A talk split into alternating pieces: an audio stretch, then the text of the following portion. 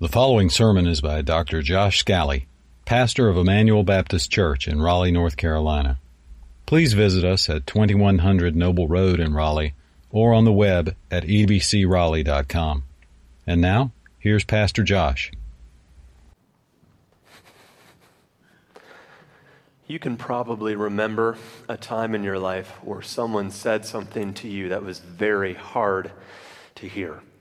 And maybe at first, when they said it to you, it actually made you upset, and perhaps you defended yourself and argued the point.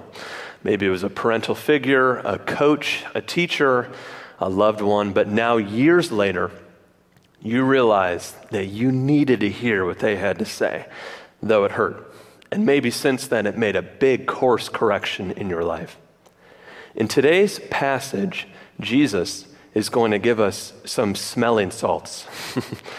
He's going to say some very direct and hard things to hear.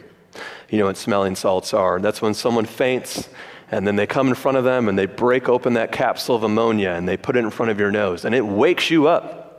And that's Jesus' intent in today's passage. It's a smelling salt passage.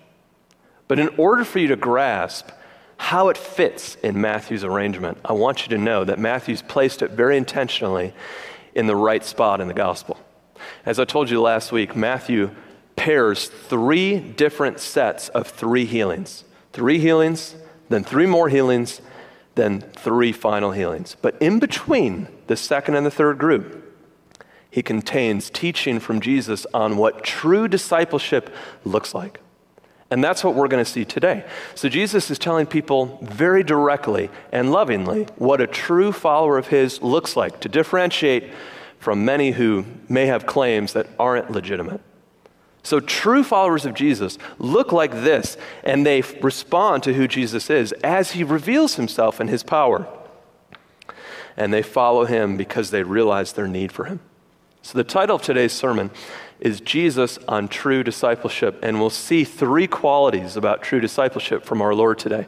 And we'll see them as we interact with three different people. And here's what they are First, true discipleship of Jesus is sacrificial, because following Jesus is costly. Second, true discipleship of Jesus is decisive, because following Jesus is urgent. And third, true discipleship of Jesus is joyful because following Jesus is wonderful. Let's look at those three from God's Word this morning. The first one, sacrificial, because following Jesus is costly. And please look in God's Word in Matthew 8, verse 18. And we'll now see the first person who came to Jesus.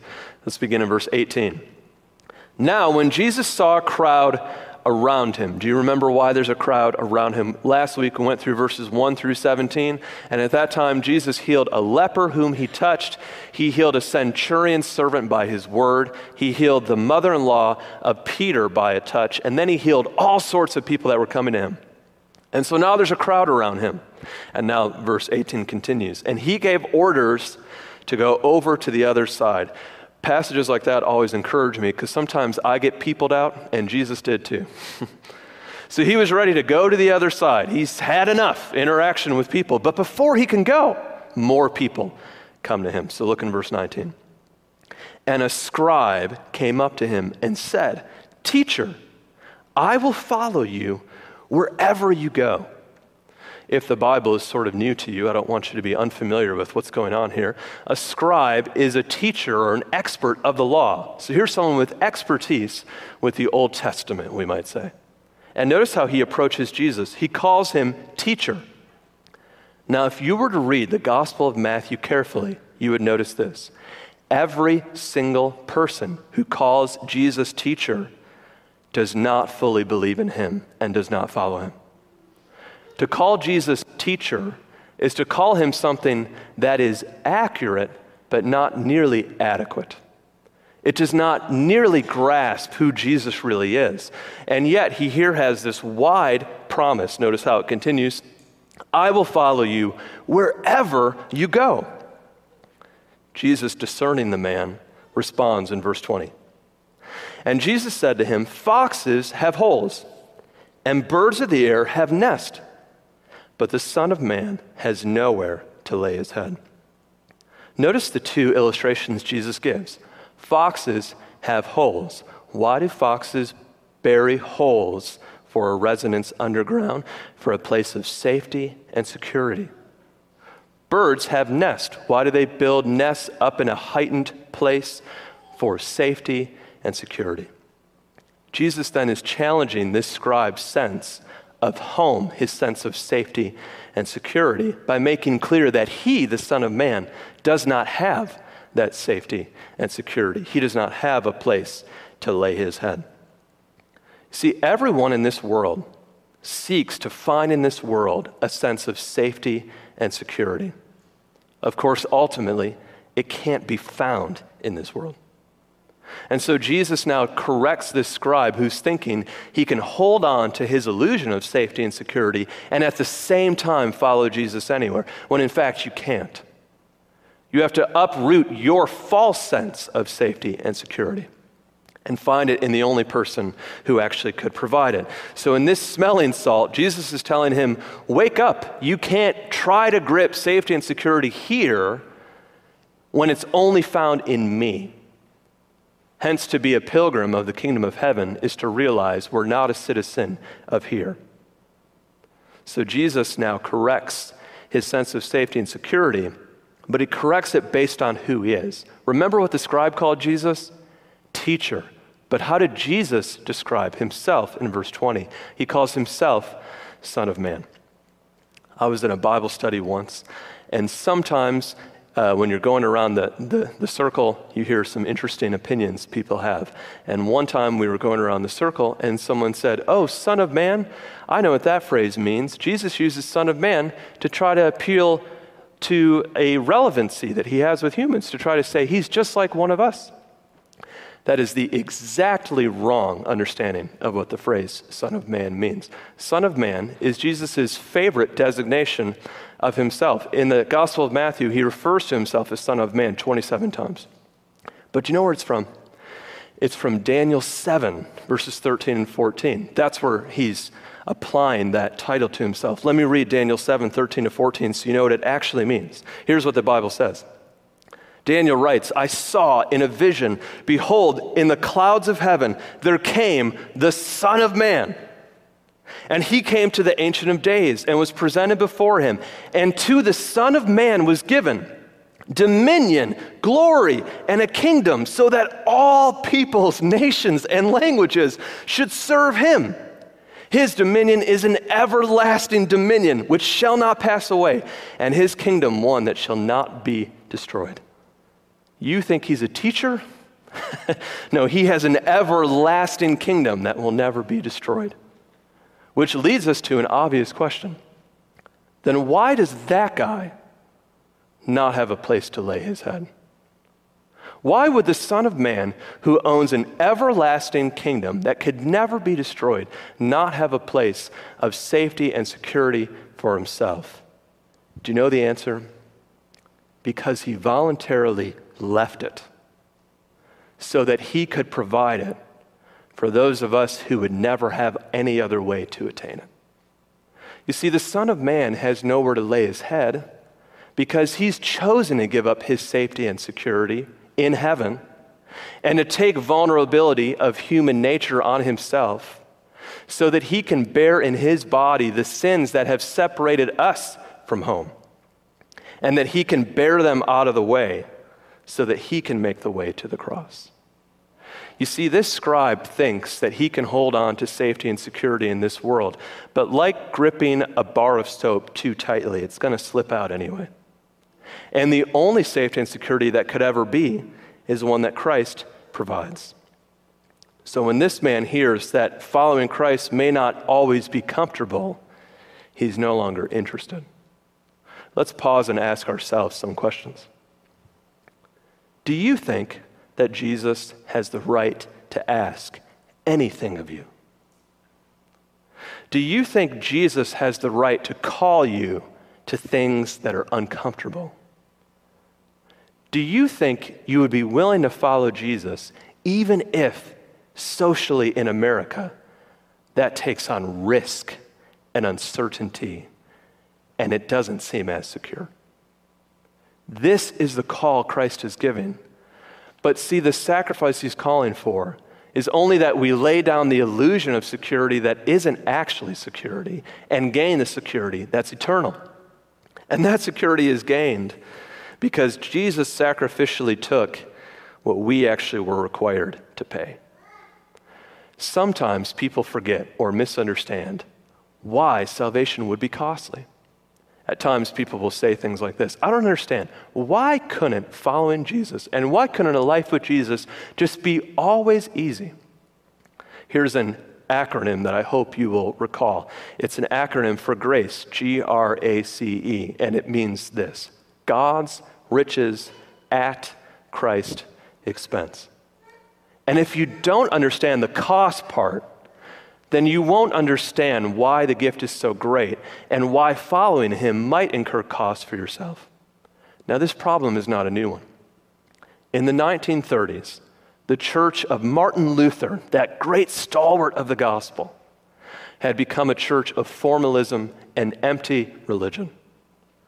Eric Metaxas writes a good biography on Dietrich Bonhoeffer, who was a pastor in Germany during that time. And in the foreword, written by Tim Keller, Keller asked this question How did the Church of Luther capitulate to the rise of Hitler in the 1930s? And here's the answer the answer was that the gospel, which is summed up by Bonhoeffer as costly grace, had been lost. On the one hand, the church had become formal and they were simply saying to people, God just loves and forgives everyone, no matter how you live or what you believe. And Bonhoeffer rightly called this cheap grace. See, in the 1930s, the balance that Luther had so carefully exposited that we're saved by faith alone, but the faith that saves is never alone, had been lost. Instead of believing that there's a God who's holy and sin that is evil and a cost that must be paid, the church in Germany started to believe, well, God just accepts everyone, no matter who you are or how you live or what you believe. In fact, Keller goes on to write the church began to understand grace in the 1930s in Germany as abstract acceptance. The layperson would say it this way God forgives, that's his job. But see, that grace only can come to us by costly sacrifice. See, in today's passage, when Jesus says, the Son of Man has nowhere to lay his head, he is explaining that he is enduring incredible cost that will one day be experienced in the abandonment that he feels fully on the cross. And unless he does that, there's no way we can join him in home, the home we forfeited in heaven. But think about it practically for a second. Do any of us really believe that we could have a relationship with God without cost being paid? This last week, we heard horrible news stories. We heard stories of shooters who murdered masses of people. If one of those shooters, who is demonstrably guilty, was brought before court and brought before a judge, and the judge said something like this Well, we just believe you need to live your own truth be true to yourself. And we want to show love, tolerance, and acceptance. And so you're free to go home. You would rightly be disturbed. Justice had not been carried out. How could this person be able to return home when they had done something that would separate them from home forever? But the Bible tells us that the wages of our sin is death, and death means to separate, meaning that from the Garden of Eden on, we have separated ourselves from our home with God. And the only way for that bridge to be built is for Jesus, the innocent, infinite, good Son of God, to take that abandonment, that death, those wages on his own body, so that he could bring us to the only way to have home with God. That is why the Son of Man had nowhere to lay his head. So, the first smelling salt for us today is that following Christ is sacrificial. And it may include cost, even though really it's always a trait of an illusion for a reality. But now, the second smelling salt, number two, is that following Jesus is decisive because coming to follow him is urgent. Look now in verse 21. And here we have another would be disciple. Verse 21 Another of the disciples said to him, Let me pause to make sure you're picturing the scene. Jesus, right now, is surrounded by a crowd of people. And the first person said, I'll follow you anywhere. And when Jesus said, Are you sure? He backed away. But now this other guy feels emboldened. I'm more sure, certain than the first guy, so I'm going to step forward myself. And he steps forward and says, Lord, let me first. Now, if you were to finish that sentence, you could finish it with anything and it would be wrong. there is no way to finish that sentence that's correct. Lord, let me first. No, there is no parenthesis to that. That would be correct. But he says, Lord, let me first. Let me point out a couple things to you. Do you notice in verse 21, Matthew calls him a disciple? We should always catch this important reality that many people who are initially thought to be disciples are not ultimately truly disciples. The most obvious example in the Bible would be Judas. But don't forget the parable of the soils that we'll get to in Matthew 13, where there's the rocky soil and the seed falls on it, and it seems like there's some initial growth. But in the morning, when the sun comes out, it scorches the soil because it has no root. And here is a man with no root. And so he says, Lord, let me first. And then he says, Go and bury my father. I don't have a poll to prove this, but my guess is that of verses in Scripture that people think are terribly harsh, this has to be near the top. Most people think this is one of the worst verses in the Bible. How dare Jesus tell someone they can't go bury their dad? Maybe there's a few things that should be pointed out. One of which is that in Jewish funerals, after internment, you were required to mourn for months. And so the man is probably asking for at least a year before he would be willing to follow Jesus. But here's the bottom line truth of it the reason that this verse seems so harsh to us is because we forget how great Jesus is and how desperately we need to listen to his voice. You see, when Jesus says, Follow me, that's it. There is no other conversation. But for this man, the response is, Well, I'll follow you someday when I don't have pressing matters that I need to attend to. Have you noticed in our life that we always have pressing matters that we think we need to attend to? And so, if you think it's harsh that he says you can't go bury your father, you can be certain that tomorrow it would be something else. See, someday, for most people, never comes. And so, Lord, let me go do this first, and then maybe I could follow you. Let me give some applications to us from this interaction that does seem so harsh to us. The first interaction would be never fear to take that first step towards Jesus that you're afraid to take because you think, well, then who else would look after this? Many people aren't ready to follow Jesus because they think, well, if I follow Jesus, then who would take care of this? Surely no one could take care of this as well as I can. Have you ever been on a plane when they do that deal where they tell you all the stuff you should know if the plane's going down? Have you noticed nobody listens to this? I look around the plane, everyone has headphones on, but I listen to some of those. I get why we don't listen to them because once the flight attendant says, here's what you should do if we're going down, we know, well, we're all going to die, I think is what's going to happen. But when she says, here's what you should do if we're all going down, I normally try to perk up. And what they always say is this when the oxygen mask comes down, don't put it on your child or don't put it on this person sitting next to you who fell asleep on your shoulder. But first, put it on your own face. Why? Because they say if you don't get on yourself first, you won't be able to help anyone else. Don't you see? That's exactly what Jesus is telling this man. That is why he says this cryptic statement in verse 22 Leave the dead to bury their own dead. Now, what does he mean? Obviously, people who are physically dead can't bury other physically dead people. So, of course, he means those who are spiritually dead would think that there's something first they need to do before they come to Jesus. In fact, the first thing you need is the mask of life. Then you'll be able to make prudent and helpful decisions. Until you breathe in life, you won't be a benefit to anyone anyway. What positives would you bring to your father's burial if you don't yet know Jesus? You see? But also, we have to learn from this passage that when we, like this man, say, Lord, I will follow you, but first let me, We have to be honest enough to admit that our promises of a someday in the future very likely will never come. Often for us, we think that we're in a season that we've convinced ourselves is unusually busy, and therefore we have the right to not put Jesus first. When you're in school, you think, well, I have tests and I have exams, and this is a terribly hard season, and someday when it gets easier, then I'll do it. And then if in God's grace you get married, then you think, well, now I have my career, and, and that's a terribly hard season, and I'm new in the career, and I have to prove myself still, so I really need to devote to that now. And then maybe the Lord gives you kids, and you say, well, they're, I mean, I really need to devote to them now.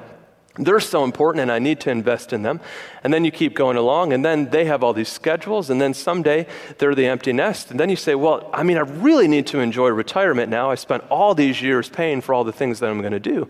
And then at some point you say, You know what? I'm just too tired at this point. So all the some days that you had never come. And Jesus knows us, and he knows this man. And so in grace, he challenges him. Let the dead bury their own dead. To be frank, only spiritual deadness would think that it's my life to plan in the first place. So, what Jesus is trying to make clear to this man is following Jesus is decisive. I like the way Keller put it when he wrote I'm afraid many people want to negotiate the cost rather than count it. That is, they're willing to give up things but they won't give up the right to determine what those things are. But see, that's the very heart of discipleship. At the risk of stating the obvious, in all of these calls to discipleship, Jesus just says two words follow me. Notice he never says, I want to follow you. It never goes that way. There's never a time in our relationship with Jesus where we say, you know what, Lord, I know you want to go this way, but I want to go that way. So why don't you just follow me? No, the relationship is always one of us following him. And so that is the blunt truth we have to know. But sometimes we forget that because we forget who Jesus really is. I like sports a lot, and so I found on YouTube recently uh, there's a series of these. There, there, are these incognito athletes. It's sort of like an undercover shopper in disguise sort of thing. And they'll take an athlete who's really well known, and he'll wear cosmetic makeup, and he'll look like a totally different person, sometimes person twice his age. And then he'll go to a ballpark or to a, a, a local college, and he'll play sports with the team.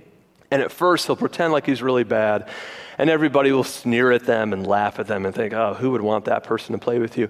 And then gradually, they'll demonstrate that they're the best athlete on the field, far and away. And then at the end, when they rip off the makeup or take off the mask, and you see that you're playing with the best athlete of that sport, all those people who were formerly sneering at them now revere them and sit at their feet saying, What can we learn from you? See, when you see who Jesus actually is, then the roles totally reverse, and you realize, what, what can I learn from you? What would you have me do, Lord? My favorite example of this in the Bible is Isaiah 6. In Isaiah 6, Isaiah sees the Lord lifted up on his throne in all his glory. And Isaiah responds, as we all must Woe is me, I'm a man of unclean lips. And then the cherubim atones for his sin and he is cleaned. But then the Lord says this Whom shall I send?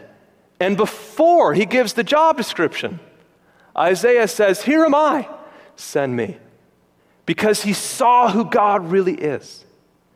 You see, when you see who God really is, you don't barter anything. You just say, Here am I, send me. And we now see that in our third point. First, following Jesus is sacrificial, although in reality, you're always trading up.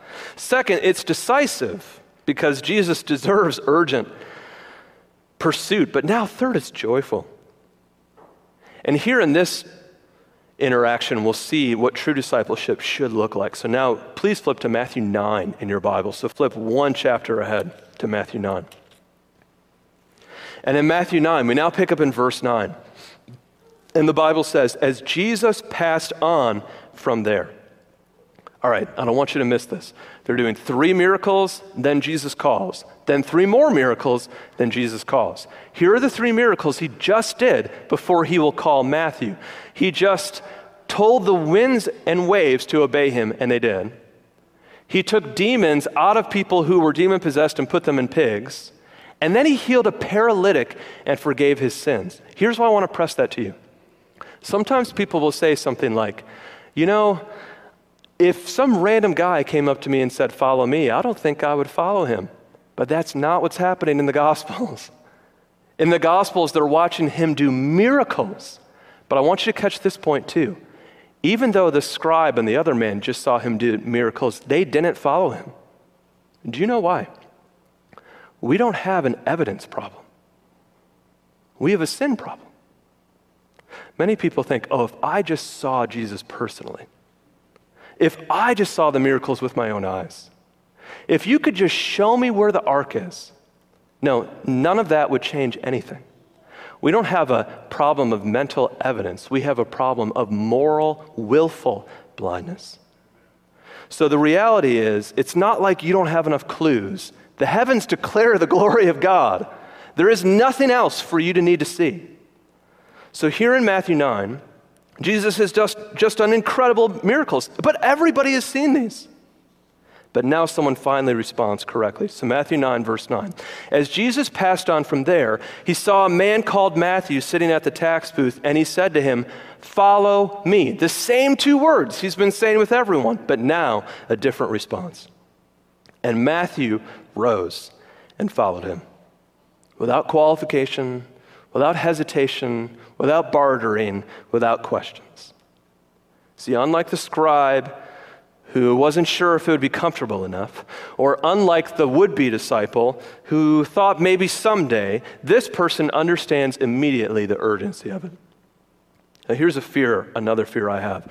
At this point, sometimes people will say, Well, you know, Josh, what's going on in the Gospels, that doesn't apply to us. You know, the way Jesus called people then, there's no way that's how it's supposed to be now. I would recommend this book to you, it's very good. It's written in the 1960s by Robert Coleman called The Master's Plan of Evangelism. I typed out here some of what he wrote. He wrote this We must learn this lesson again today. Why are so many professed Christians stunted in mediocrity?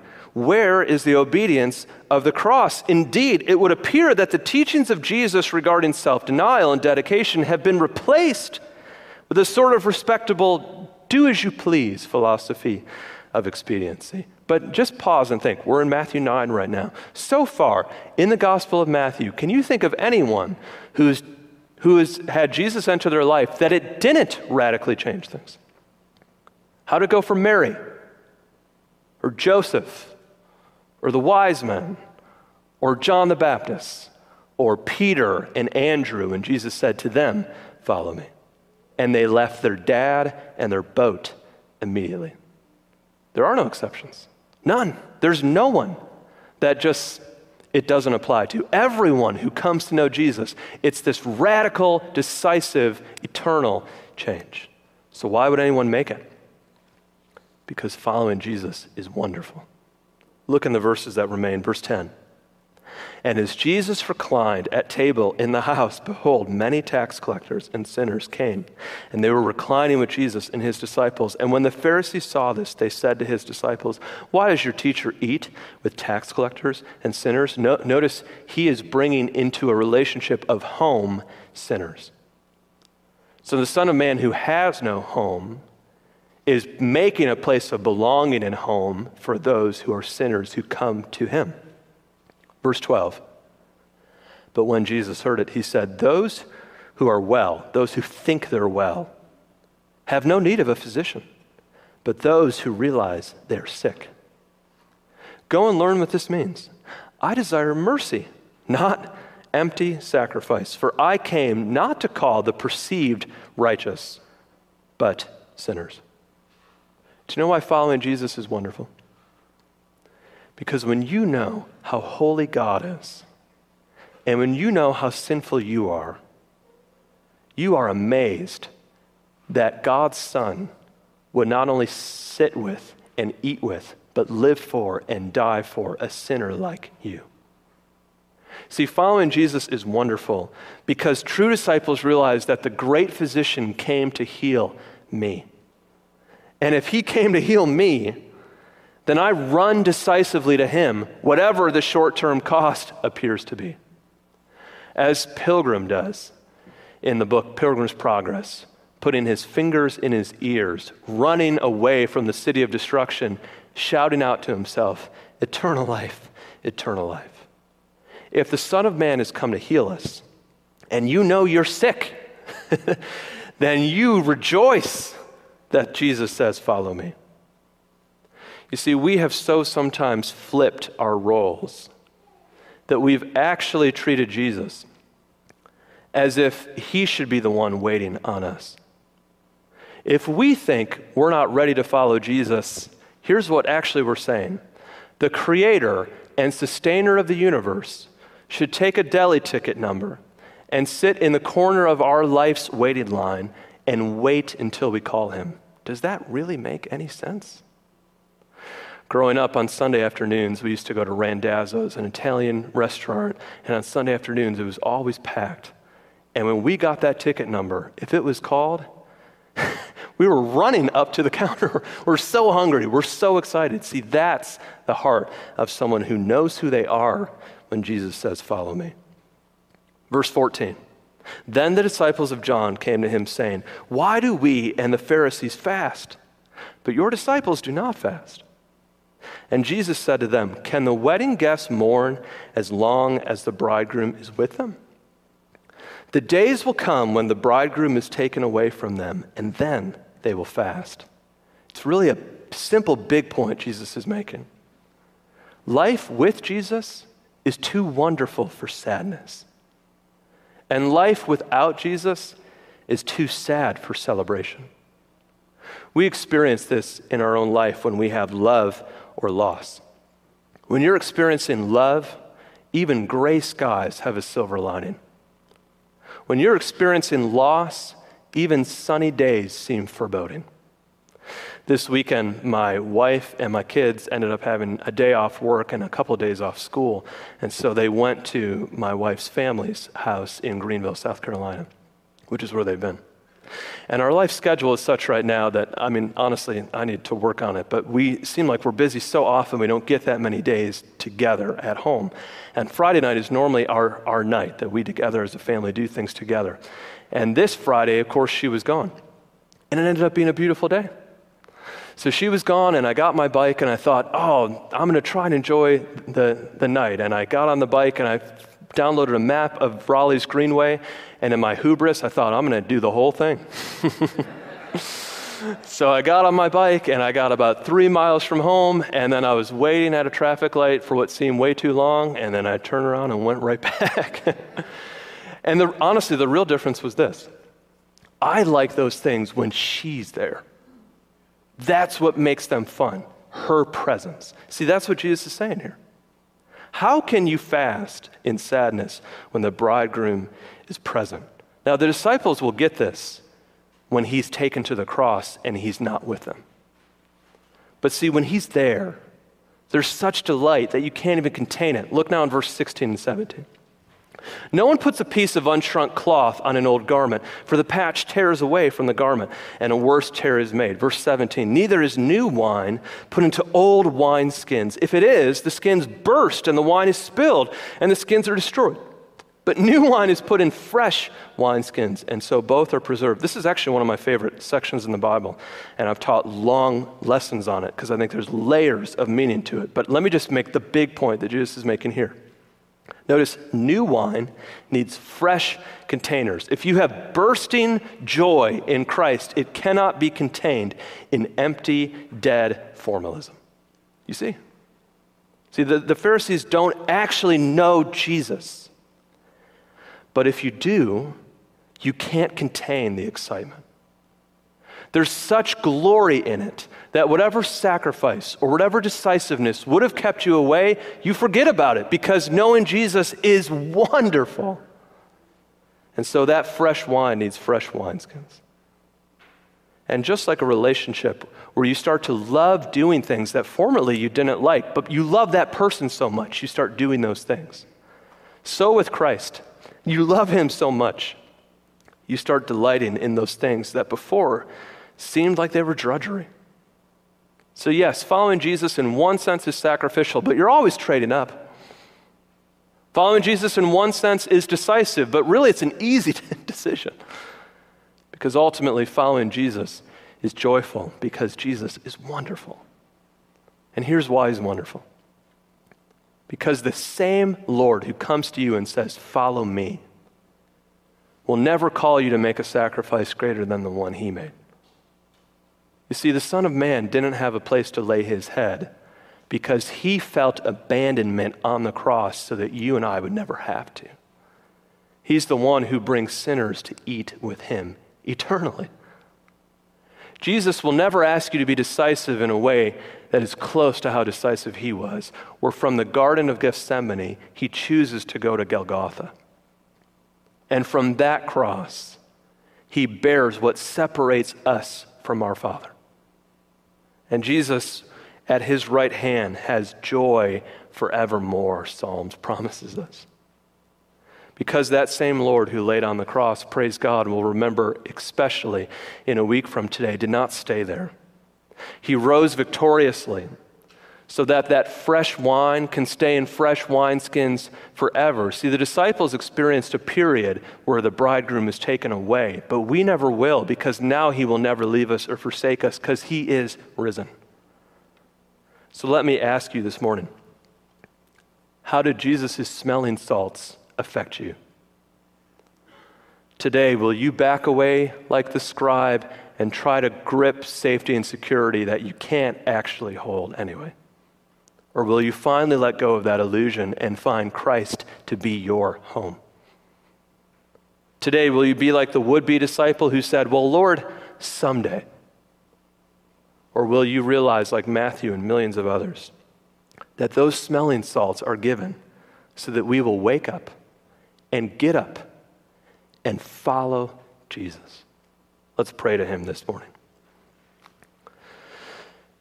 Dear God, I need these smelling salts so badly because you know better than anyone that I'm naturally a coward who wants to find my own control of my sense of safety and security. And so many times when I know what you want me to do, I'm afraid and I'm afraid to step forward. But Lord, remind me that there is nothing that you are not more capable of caring for than me.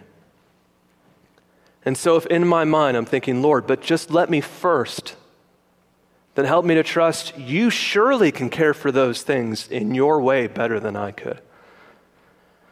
So I pray for that about my own family, about my own children, about my own home, about my own calling, about my profession, about my life. Lord, forgive me when I try to squeeze what I need to open and trust to you. Lord, also, I know I can equivocate when the Bible is really clear. And I can hem and haw and think, well, what will people think? Or what will be the collateral implications? But Lord, sometimes the Bible's so clear, we just have to obey and trust. Enable us to do that. Enable us as a church, as Emmanuel Baptist Church, to decisively, costly follow Jesus, whatever else happens in this culture and in this world.